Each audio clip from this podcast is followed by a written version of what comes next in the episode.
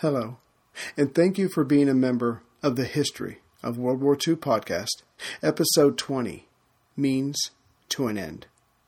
The closer Adolf Hitler got to power, the more he thought of his many goals. He would once again make Germany great, bring the German people from various nation states together and protect them, humble Germany's rivals, and once and for all settle the Jewish problem, as he saw it, for Europe. But how to accomplish that last part? How could he find every Jew out there, even within Germany, the number reportedly 600,000 or so? And he wasn't just after the Jews that still practiced their beliefs or wore their unique clothes. He wanted them all. The Jews that had converted to Christianity, the ones that had an earlier relative simply marry into a Jewish family, the ones who no longer practiced, or perhaps their great grandparents stopped and they didn't even know they were of that line. Yes, he wanted them all. Which meant that identification of their kind was at the basis of any successful plan. After that was done, then the rest could follow separation from their community, collecting them into a central place, preferably near a train station, for the next part, their removal from German life. This would make the ultimate goal possible termination. But how to find them, how to organize them, how could he create a system that would net every Jew within Germany to forever solve the Jewish question and their influence over the world?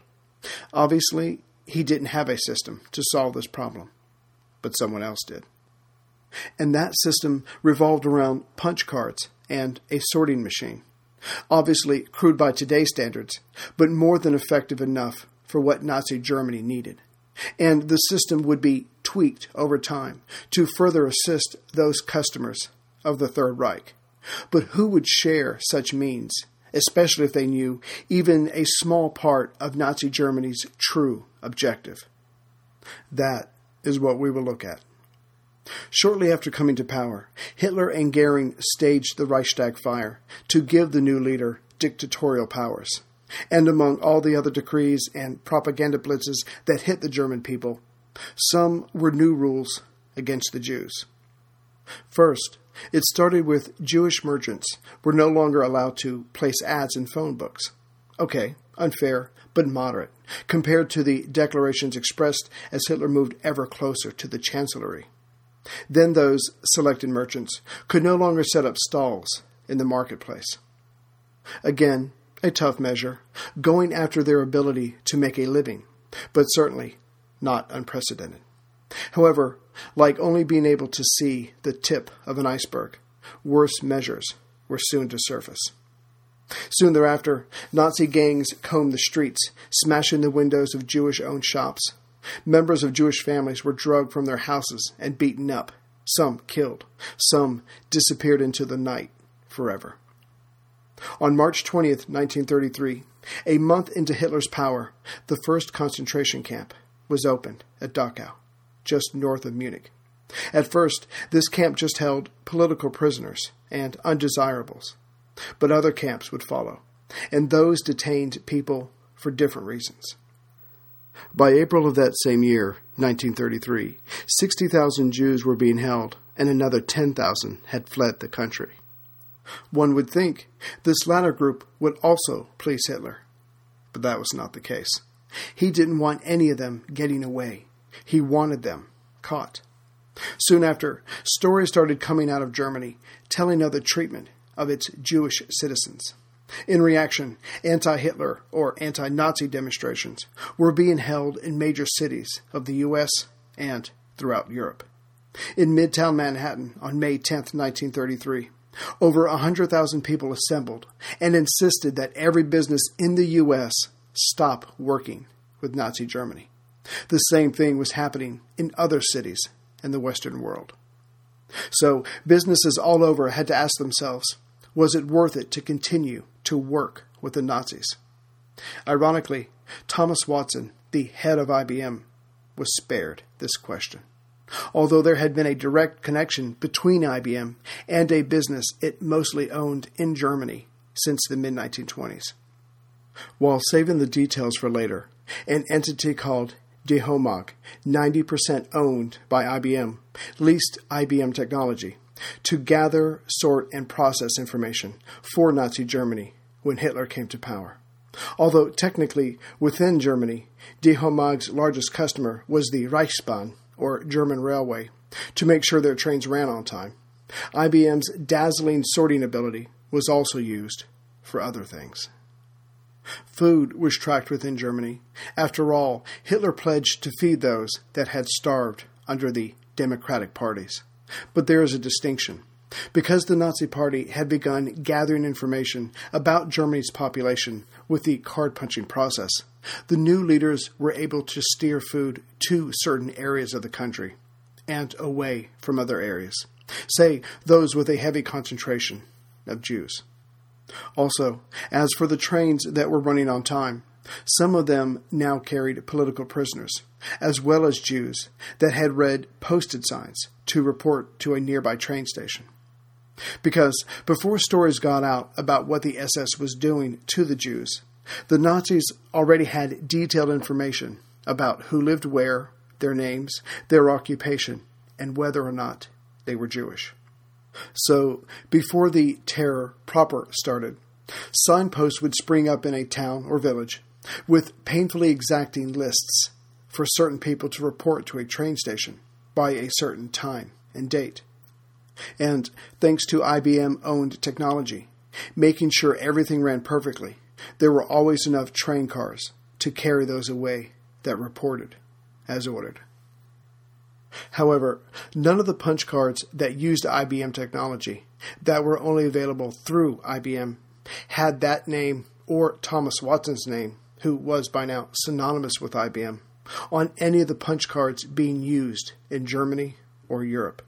Instead, they had the name Dehomag, a company that was 10% owned by a German national.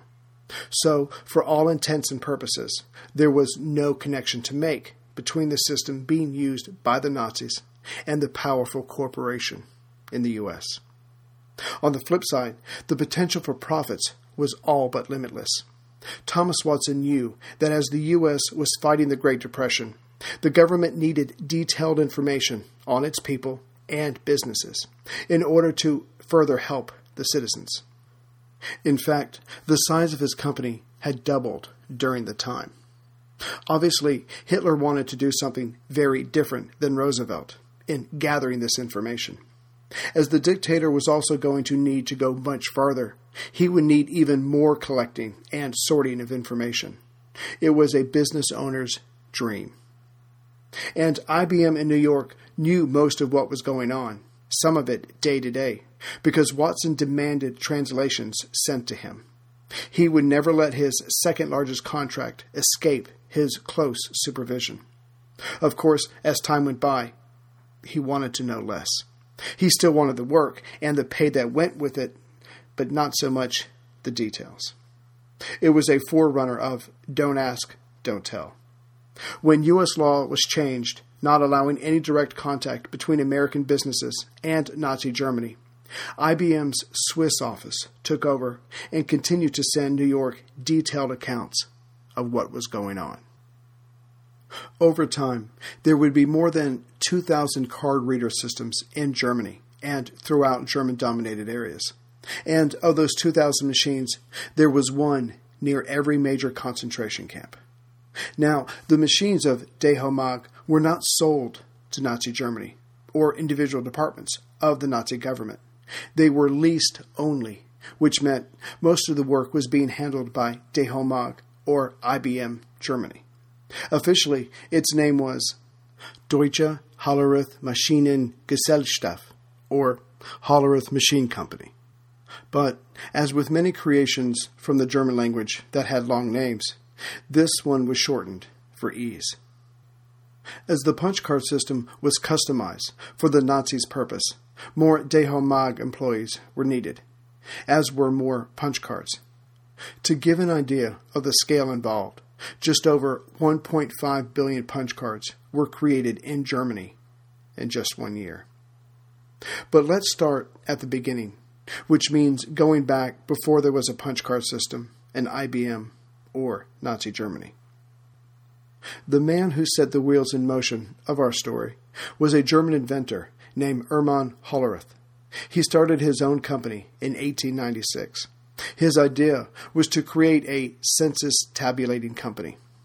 Hollerith was born in 1860, but his parents came over from Germany to settle in Buffalo, New York, when he was very young. His father died when he was seven, but his mother, displaying that proud German outlook, took care of her children. Hollerith moved to New York City at age 15 and graduated from Columbia School of Mines with a degree in engineering at age 19. Having impressed his professors with his near perfect marks, he was invited in 1879 to become an assistant in the U.S. Census Bureau. Of course, at the time, the census was little more than a head count, owing to the inability of computation of much more than a single statistic. So, moving to Washington, D.C., he began his work knowing that the census, about to be taken in 1880, would take an entire decade to cipher. Already his mind was working to advance this severely limited practice. One day he saw a train conductor punch tickets in a certain pattern that would denote the user's height, clothing, and hair color to make sure another person didn't use the card again later. If you will, a punched photograph. It immediately dawned on him that a card with standardized holes was the way to go. Of course, one would need a reader, that is, a machine that could sense the locations of the holes in each card, but that, more or less, had already been worked out. If a card had enough holes in it, any criteria, really, could be searched for, and the cards, once sorted by the reader, could be stacked into separate piles. So, in 1884, Hollerith borrowed a few thousand dollars from a German friend. The only person his pride would let him ask was a fellow German, and built a prototype. After experimenting on organizing the information of the dead in a local healthcare departments of the surrounding area, Hollerith was ready to move forward. He obtained contracts from the New York Central Railroad to process their freight bills and helped Prudential with their financial records. But as time went on, he tweaked his process. Soon, his little machine could analyze information it received, correlating in weeks what it would take humans years to accomplish. When the U.S. Census Bureau organized a contest for the best automated counting machine for its 1890 census, Hollerith won. His creation went on to save the Bureau some $5 million. The computations were completed in record time, and instead of five questions being asked, the survey gathered information from 235 questions. The U.S. government would lease Hollerith's system for $750,000 for his census work, but he would not sell it. Here, his pride and personality dominated his business sense. And since the government only needed it every 10 years, he would now go out and look for commercial opportunities. He didn't have to look too hard. Already, at least six European countries were ready to work with him. Again, he leased his machines and controlled the entire process the punchers, the sorters, and tabulators. Even with all this success waiting to be had, Hollerith's own personality got in the way. He was abrasive, uncouth, and believed everyone was out to steal his monopoly, because that's what it was. Besides his creation, Hollerith only cared about one thing his German heritage. Well, and his cat, Bismarck. He would only sail on German vessels and would be friendly to anyone who was German, no matter how they treated him. And I just have to tell you this the irony will not escape you. Obsessed with his privacy and that of Bismarck's, his cat, Hollerith had a fence put around his new home. But neighbors' cats would climb over and chase Bismarck. So Hollerith put up electrical wires at the top of the fence and connected them to a battery. So whenever a strange cat climbed the fence, Hollerith, who was sitting at the window watching, sent electric currents through the wire and watched the surprised cat jump in pain. After returning from Russia with a large contract, Hollerith was ready to incorporate. He settled on Georgetown in Washington, D.C. as his location. The company's name, Tabulating Machine Company. This enterprise would one day be called IBM. Now it was the tabulating machine company that helped the U.S. government with its 1900 census. But soon thereafter, the Census Bureau's new chief, Simon North, found out that Hollerith had been overcharging the government so he could undercharge private clients and thus expand his business. What's more, Hollerith and the previous census head seemed to have worked out many deals that greatly benefited the tabulating company. But the kicker was when Hollerith hired the former census head, when he left the government to be the president of his company just under Hollerith. North, the new director of the Census Department, made some of his findings public, and Hollerith fought back by criticizing North before Congress. But North had an ace up his sleeve. Hollerith's patents would run out in 1906, so North started shopping around for other companies to do the tabulating, and he soon found one. Hollerith then found himself booted out of the census business in the United States. Hollerith hated challenges to his authority, and what's more, he hated losing. Depressed, he all but gave up working with his company, which struggled on, but lost money and clients. Then, in 1910, he found a way to get revenge. As the U.S. government was gearing up for another census, Hollerith sued the federal government, saying they could not carry on with the census because the new company was using his technology. At first, he got a judge to agree with him, but then it was overturned. After all, taking the census was a constitutional imperative. Hollerith's tabulating machine company took another vicious body blow. Hollerith's enthusiasm for his business and his health took a turn for the worse. Before long, his doctors wanted him away from the stress. The stockholders wanted him away from everything else. But Hollerith would get his revenge. In that same year, 1910, he licensed all his patents to one Willy Heidinger, an adding machine salesman in Germany. Heidinger, grateful, established the Deutsche Hollerith Maschinen Gesellschaft, but it was called Dehomag for short.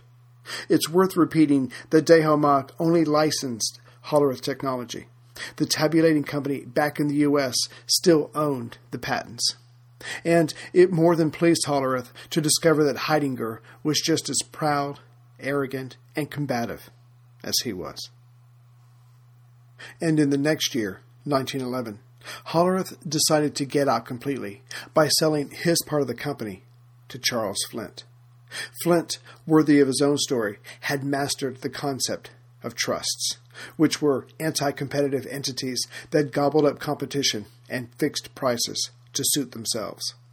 Charles Flint was known as the father of trusts, would sell anything to anyone, regardless of consequences, like guns to Russia and Japan during their series of military contests. And Flint would retain his ways until the Sherman Antitrust Act became law. So Flint put together a trust of four unrelated companies, with the tabulating machine company being at its center.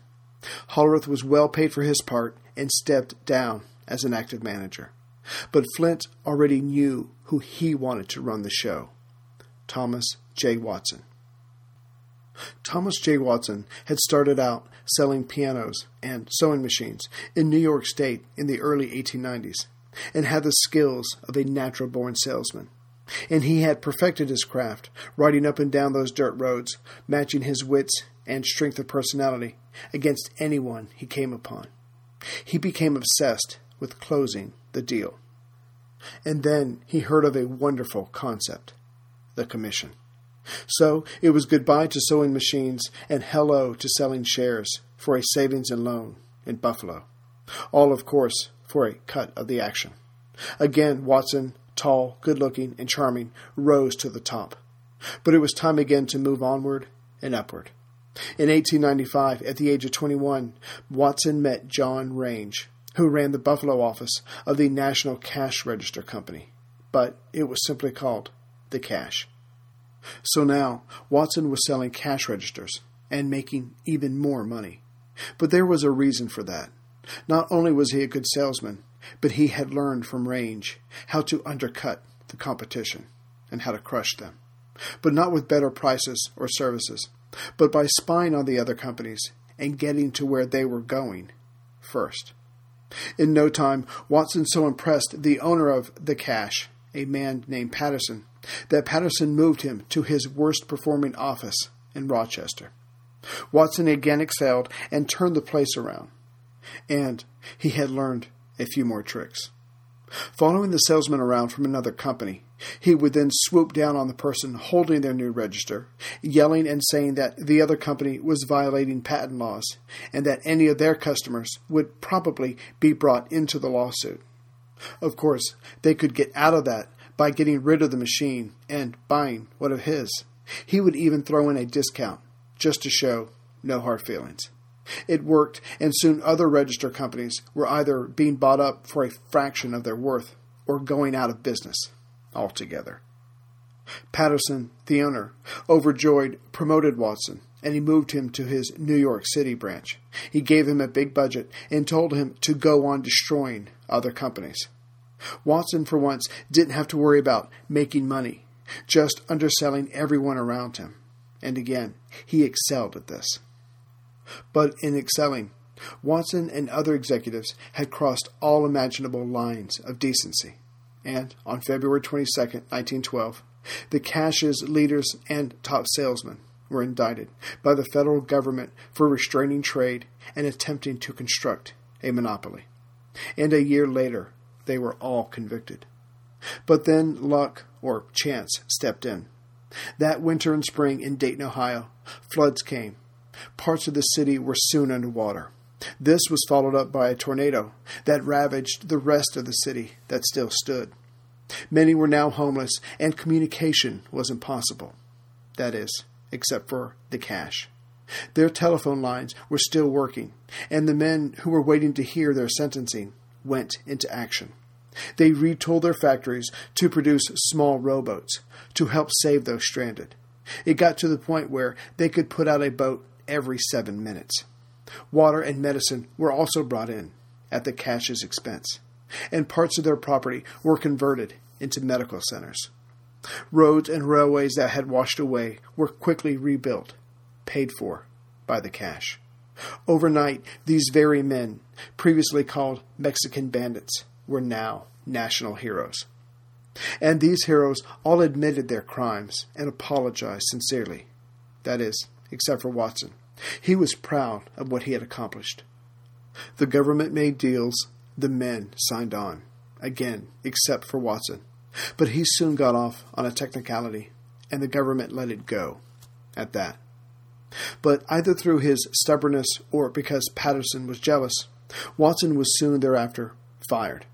And feeling betrayed, Watson set out to have something bigger than Patterson, and he found it. Watson met with Charles Flint of CTR, or Computing Tabulating Recording Company, and both had a healthy respect for each other's accomplishments. Still, being the type of men they were, they did not hit it off right away, and Watson had still not cleared himself with the federal government. But soon the government backed off, and Watson convinced the board to take a chance on him. His most persuasive argument was how much money he would make them. But the lingering charges affected Watson. Instead of coming into CTR, as it was called, as president, he would enter his first day, May 1st, 1914, as general manager. But he still had enough power to run things his way and implemented a strategy he learned at the cash. A point club for salesmen was set up. The more points they earned, the greater their pay and other incentives.